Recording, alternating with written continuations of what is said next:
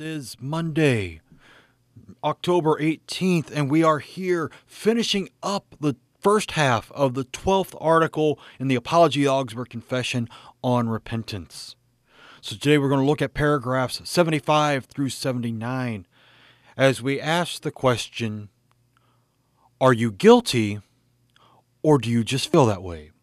Again, taking on the idea of contrition and the terrors of conscience versus attrition and the fear of getting caught. All right, so let's start looking at paragraph 75 and 76. Third, the adversaries say that sin is pardoned because an attrite or contrite person brings forth an act of love to God, and by this act deserves the forgiveness of sins. This is nothing but teaching the law, the gospel being blotted out, and the promise about Christ being abolished. For they require only the law and our works because the law demands love. Besides, they teach us to be confident that we obtain forgiveness of sins because of contrition and love. What else is this than to put confidence in our works, not in God's word and promise about Christ? But if the law is enough for receiving the forgiveness of sins, what need is there of the gospel? What need is there of Christ if we receive forgiveness of sins because of our work? We, on the other hand, call consciences away from the law to the gospel, and from confidence in their own works to confidence in the promise in Christ. We do so because the gospel presents Christ to us and freely promises the forgiveness of sins for Christ's sake. In this promise, it asks us to trust, namely, that we are reconciled to the Father for Christ's sake, not for the sake of our own contrition or love. For there is no other mediator or atoning sacrifice than Christ.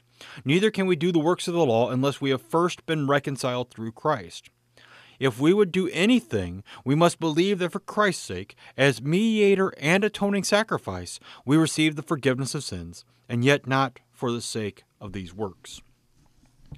All right, so really simple. The Roman idea of penance is that you don't have to be contrite, you don't have to mean your repentance. You just have to have a good intention behind the satisfaction that you do to pay off your sin.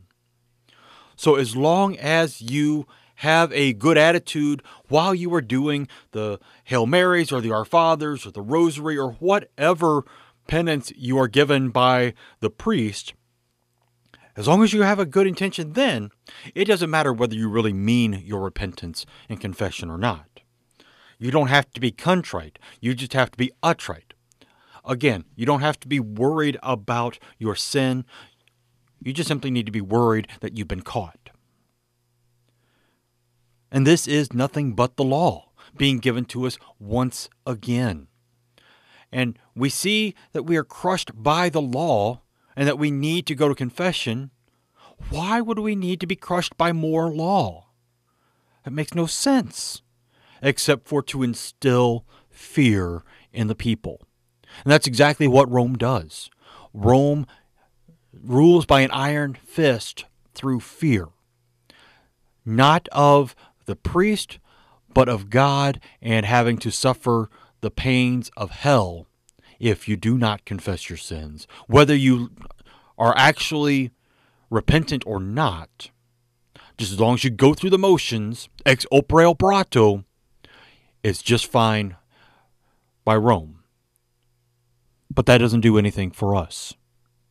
The Lutherans, on the other hand, direct stricken consciences to the gospel and to Christ's free promise of the forgiveness of sins. That it's not anything that we do. It's simply accepting and believing that because Jesus died on the cross, our sins that we have confessed have been taken away. We are no longer guilty of them. Even though, yes, sometimes we might feel that way. We might still feel the guilt of previous sins. And that's where the devil comes in to poke at us. The devil doesn't care about our current sins that we haven't confessed, that we haven't repented of.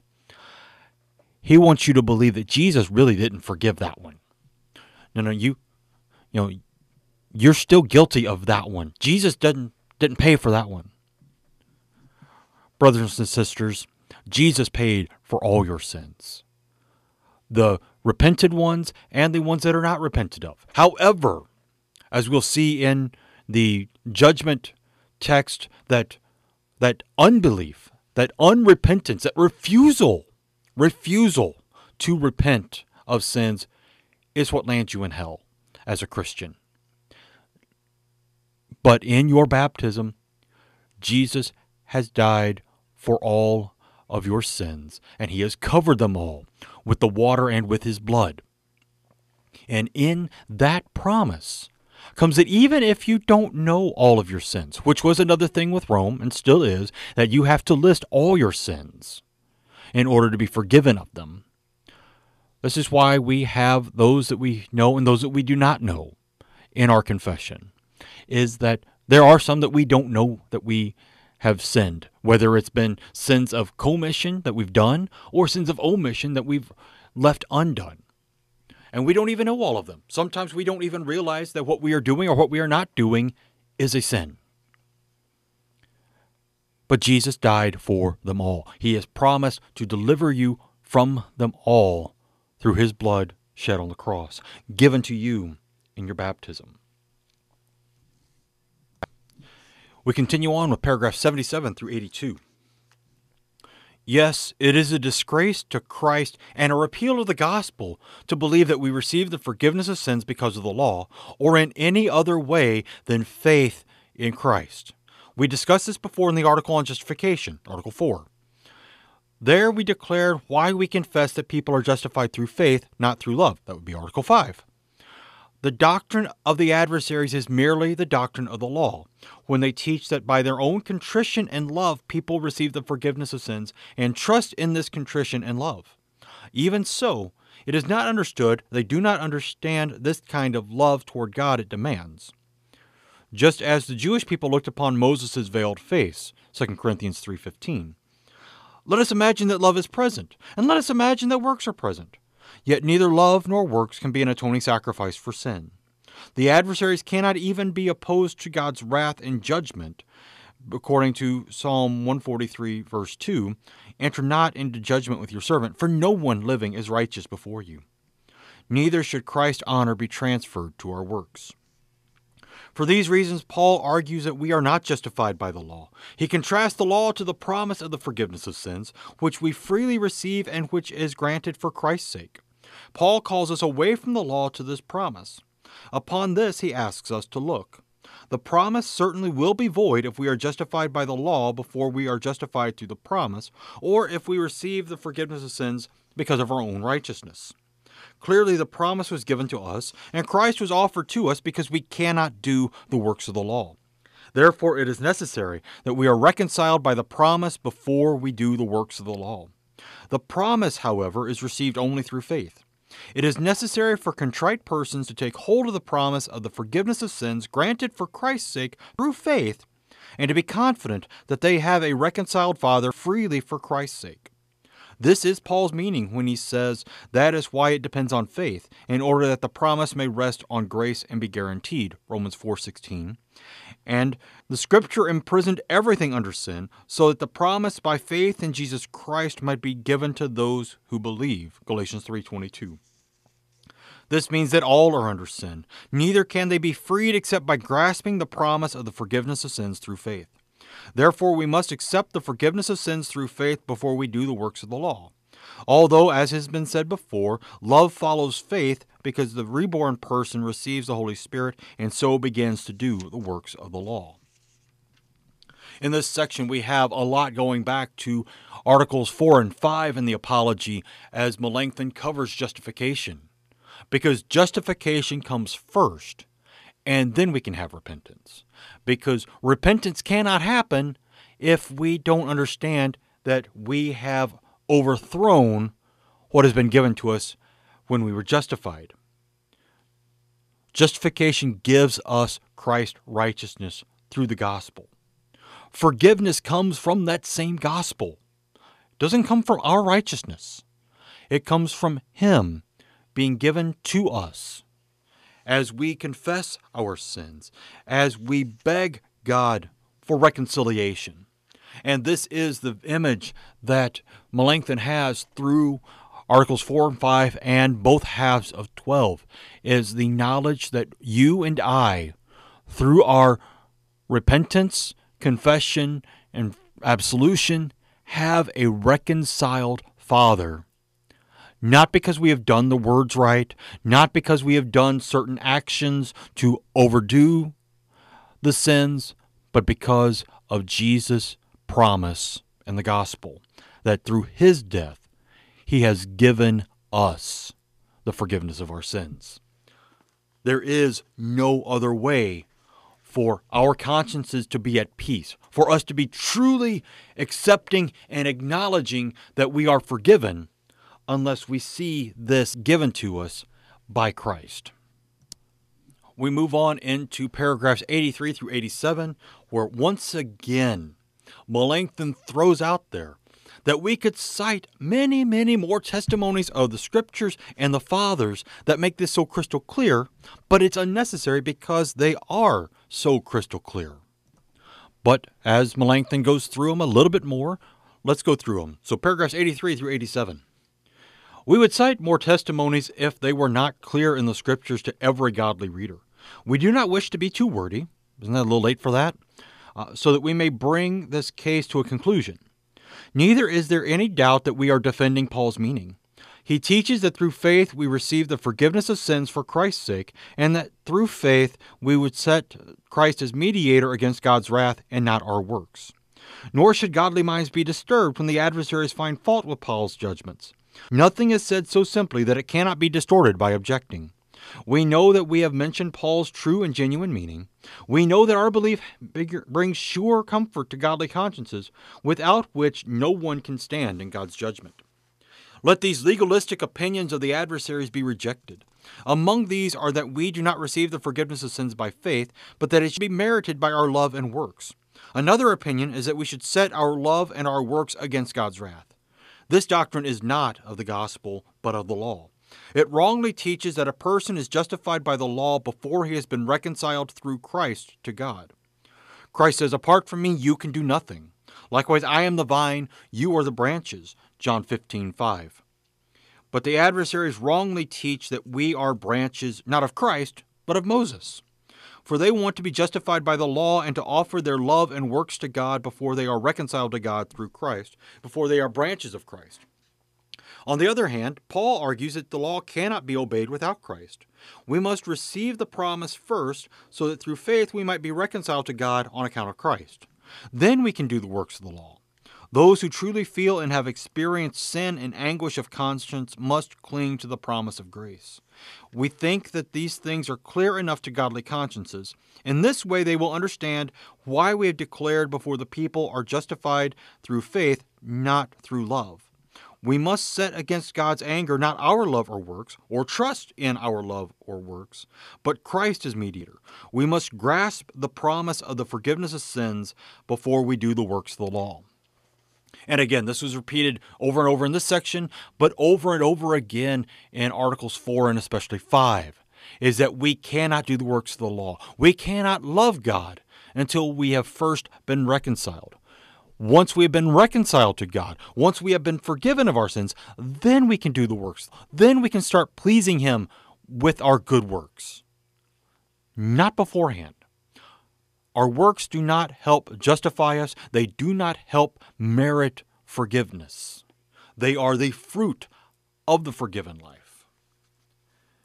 And we continue on with that in paragraphs 88 through 90. Finally, when will conscience be quieted if we receive forgiveness of sins on the ground that we love or that we do the works of the law? The law will always accuse us because we never satisfy God's law. Just as Paul says the law brings wrath, Romans 4:15, Chrysostom's ask about repentance, where are we made sure that our sins are forgiven? The adversaries also in their sentences ask about the same subject. This cannot be explained. Consciences cannot be at peace unless they know it is God's command and the very gospel that they should be firmly confident that sins are forgiven freely for Christ's sake, and that they should not doubt this. If anyone doubts, he charges the divine promise with falsehood, as 1 John 5:10 says. We teach that the gospel requires this certainty of faith. The adversaries leave consciences uncertain and wavering. Consciences, however, do nothing by faith when they constantly doubt whether they have forgiveness. In this doubt, how can they call upon God? How can they be confident that they are heard? so the entire life would be without God and without the true worship of God. This is what Paul says whatever does not proceed from faith is sin. Romans 14 23. Because they are constantly occupied with this doubt, they never experience what faith is. So finally, they rush at last into despair. Such is the doctrine of the adversaries, the doctrine of the law, the setting aside of the gospel, the doctrine of despair. We are glad to refer judgment about the subject of repentance, for it is clear to all good people. They can decide whether we or the adversaries have taught those things that are more godly and healthful to consciences. Indeed, these disagreements in the church do not delight us. If we did not have great and necessary reasons for disagreeing with the adversaries, we would with greatest pleasure be silent. But since they condemn the clear truth, it is not right for us to abandon what is not our own cause, but the cause of Christ and the church. I've said it before, I'll say it again because it keeps coming up in these articles. Consciences cannot be at peace unless they know the promise and believe the promise of the forgiveness of sins for Christ's sake. Everything else leaves it in doubt. Whether you're talking about having to do satisfactions or just trying to outweigh the good deeds against the bad that you have done after baptism. Either way, it always leaves doubts as to whether you have done enough. But when you believe the promise that Jesus has done everything, then there is no room for doubt because everything means everything. There's nothing left undone if Christ has done everything. In the last few paragraphs of this section, Melanchthon goes into an understanding again, a recapping of faith and repentance. So we look particularly at paragraphs 91 through 93 right now. We have declared why we assign these two parts, contrition and faith, to repentance. We have done this willingly. Many writings about repentance are published that cite the fathers in a butchered way.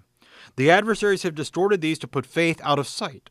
Among, among these are repentance is to lament past evils and not to commit again deeds that ought to be lamented. Again, repentance is a kind of vengeance of him who grieves, thus punishing in himself what he is sorry for having committed. In these passages, no mention is made of faith, not even in the schools when they interpret them is anything added about faith. Therefore, in order that the doctrine of faith might be clearer, we have named it among the parts of repentance. For experience shows that those passages are dangerous that require contrition or good works and make no mention of justifying faith. Caution can justly be desired in those who have collected these centos of the sentences and decrees since the fathers speak in some places about one part of repentance and in other places about another part, it would have been good to select and combine their judgments not only about one part, but about both, that is, about contrition and faith. Rome, as it teaches, and as it came through with the Confutation, and even on to today through the Council of Trent and both Vatican councils, constantly butchers the doctrine of repentance. Ever since they came up with the idea of satisfactions, which is also a help in butchered talk about repentance and the fathers, is that this is a continuous cycle of butchering the things that just bring out what we want to say. And we want to say we get to take credit for this. And we don't. We don't get to take credit for it. In fact, when we do take credit for it, that takes the credit away from Jesus. And if we can take away credit from Jesus, why not take all of it away then? I mean, don't just take some of it away. That, you know, I did my little part and Jesus did the rest. But just take Jesus out of the picture and just do it all. If you can do it. Now, the problem is, you know you can't. No one can. And now, as he concludes this part of the article, he quotes Tertullian from the third century and Ambrose from the fourth century, both of them speaking about faith being required for repentance. Tertullian speaks very well about faith, discussing the oath in the prophet Ezekiel. As I live, declares the Lord God, I have no pleasure in the death of the wicked, but that the wicked turn from his way and live. Ezekiel 33:11. As God swears that he does not want the death of the sinner, he shows that faith is required in order that we may believe the one swearing and being firmly confident that he forgives us. In our estimation, the authority of the divine promises should be great by itself, but this promise has also been confirmed by an oath. Therefore, if anyone is not confident that he is forgiven, he denies that God has sworn what is true. A more horrible blasphemy cannot be imagined. For Tertullian says this He invites by reward to salvation, even swearing, saying, I live. He desires that he be believed. O blessed we who, for whose sake God swears. O most miserable if we believe not the Lord, even when he swears. Here we must know that this faith should be confident that God freely forgives us for Christ's sake, for the sake of his own promise, not for the sake of our works, contrition, confession, or satisfactions. For if faith relies upon these works, it immediately becomes uncertain, because the terrified consciences sees that these works are unworthy. So Ambrose speaks well about repentance. Therefore, it is proper for us to believe both that we are to repent and that we are to be pardoned but in such a way as to expect pardon from faith, which obtains pardon as from a handwriting. Again, it is faith that covers our sins. Therefore, there are sentences written by the fathers not only about contrition and works, but also about faith. But the adversaries, since they understand neither the nature of repentance nor the language of the fathers, select passages about a part of repentance, namely about works. They overlook the declarations made elsewhere about faith, since they do not understand them. It's not that the Roman theologians didn't know this when they were coming up with the confutation. They knew these writings just as well as the reformers did. But the promise the problem is that they don't like the way that sounds. It doesn't fit their narrative. It's not a money making gimmick to keep the church going. Because that is really what the indulgences were were money making ways to keep St. Peter's Cathedral being built in Rome. Now, for the regular satisfactions that are for you and for me, it's for the priest to be able to control his congregation. Very much like a cult leader controls through fear and through exercise of authority and power. That's not the way Jesus set up the church. Jesus did not set up the church to be a hierarchy to you know beat down on those below them. He created the church to be a hospital for those seeking healing from their sins.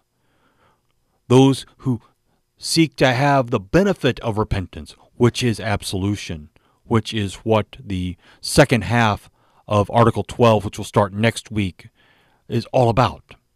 Is that wonderful gift of being told that your sins are forgiven in the stead and by the command of our Lord and Savior Jesus Christ. But we'll get into that next week, as I said. This week, the question is Are you guilty, or do you just feel that way? And for those who trust in the promises of Jesus, yes, there are times we feel that we are guilty but we have to remember that we have been forgiven. This is why we have confession absolution in our services. For those who are not sure about their forgiveness, who just want to try to earn their way into heaven, earn their forgiveness, they'll continue going and they will be guilty because they have not repented of their sins properly. They have not been contrite with the terrors of conscience that they should not be doing these things. But they want to say, hey, okay, I can do this if it's only going to make me do a few certain things that'll take five minutes to get done. I can take care of that real easy. And I just keep doing it over and over again. I'll just set aside five minutes every so often to be able to have to do that, and I can cover up everything. Are you ever done? Or does it just become an endless cycle? And that's the problem. The endless cycle causes doubt. Works do not generate faith, works generate doubt. The promise of Jesus generates faith. knowing that we can come to our Father even after the hundredth or the thousandth time that we are coming back to repent of something, knowing that He will forgive us because Jesus died for that sin, whether it's the first time or the hundredth time or the thousandth time you've committed it and repented. Jesus has died for that sin. There is no doubt about that. All right, that's it for this week. This is Pastor Doug Minton thanking you for standing in the confessional corner with me as we finish up the first half of Article 12 in the Apology of the Augsburg Confession, going from the definition of repentance these last couple of weeks to what is absolution and the need for absolution in our lives in the upcoming weeks especially wonderful as we are getting around Reformation time and All Saints Day to be able to think on these things. And I encourage you to be back next time for the Confessional Corner. Be here Thursdays to dig deeper into the Psalms and every morning for the moments of meditation to give a bright moment to think about the great and wonderful things of God every day. But until then, this is Pastor Doug Minton, wishing you God's richest blessings as you wrestle with theology this week. Amen.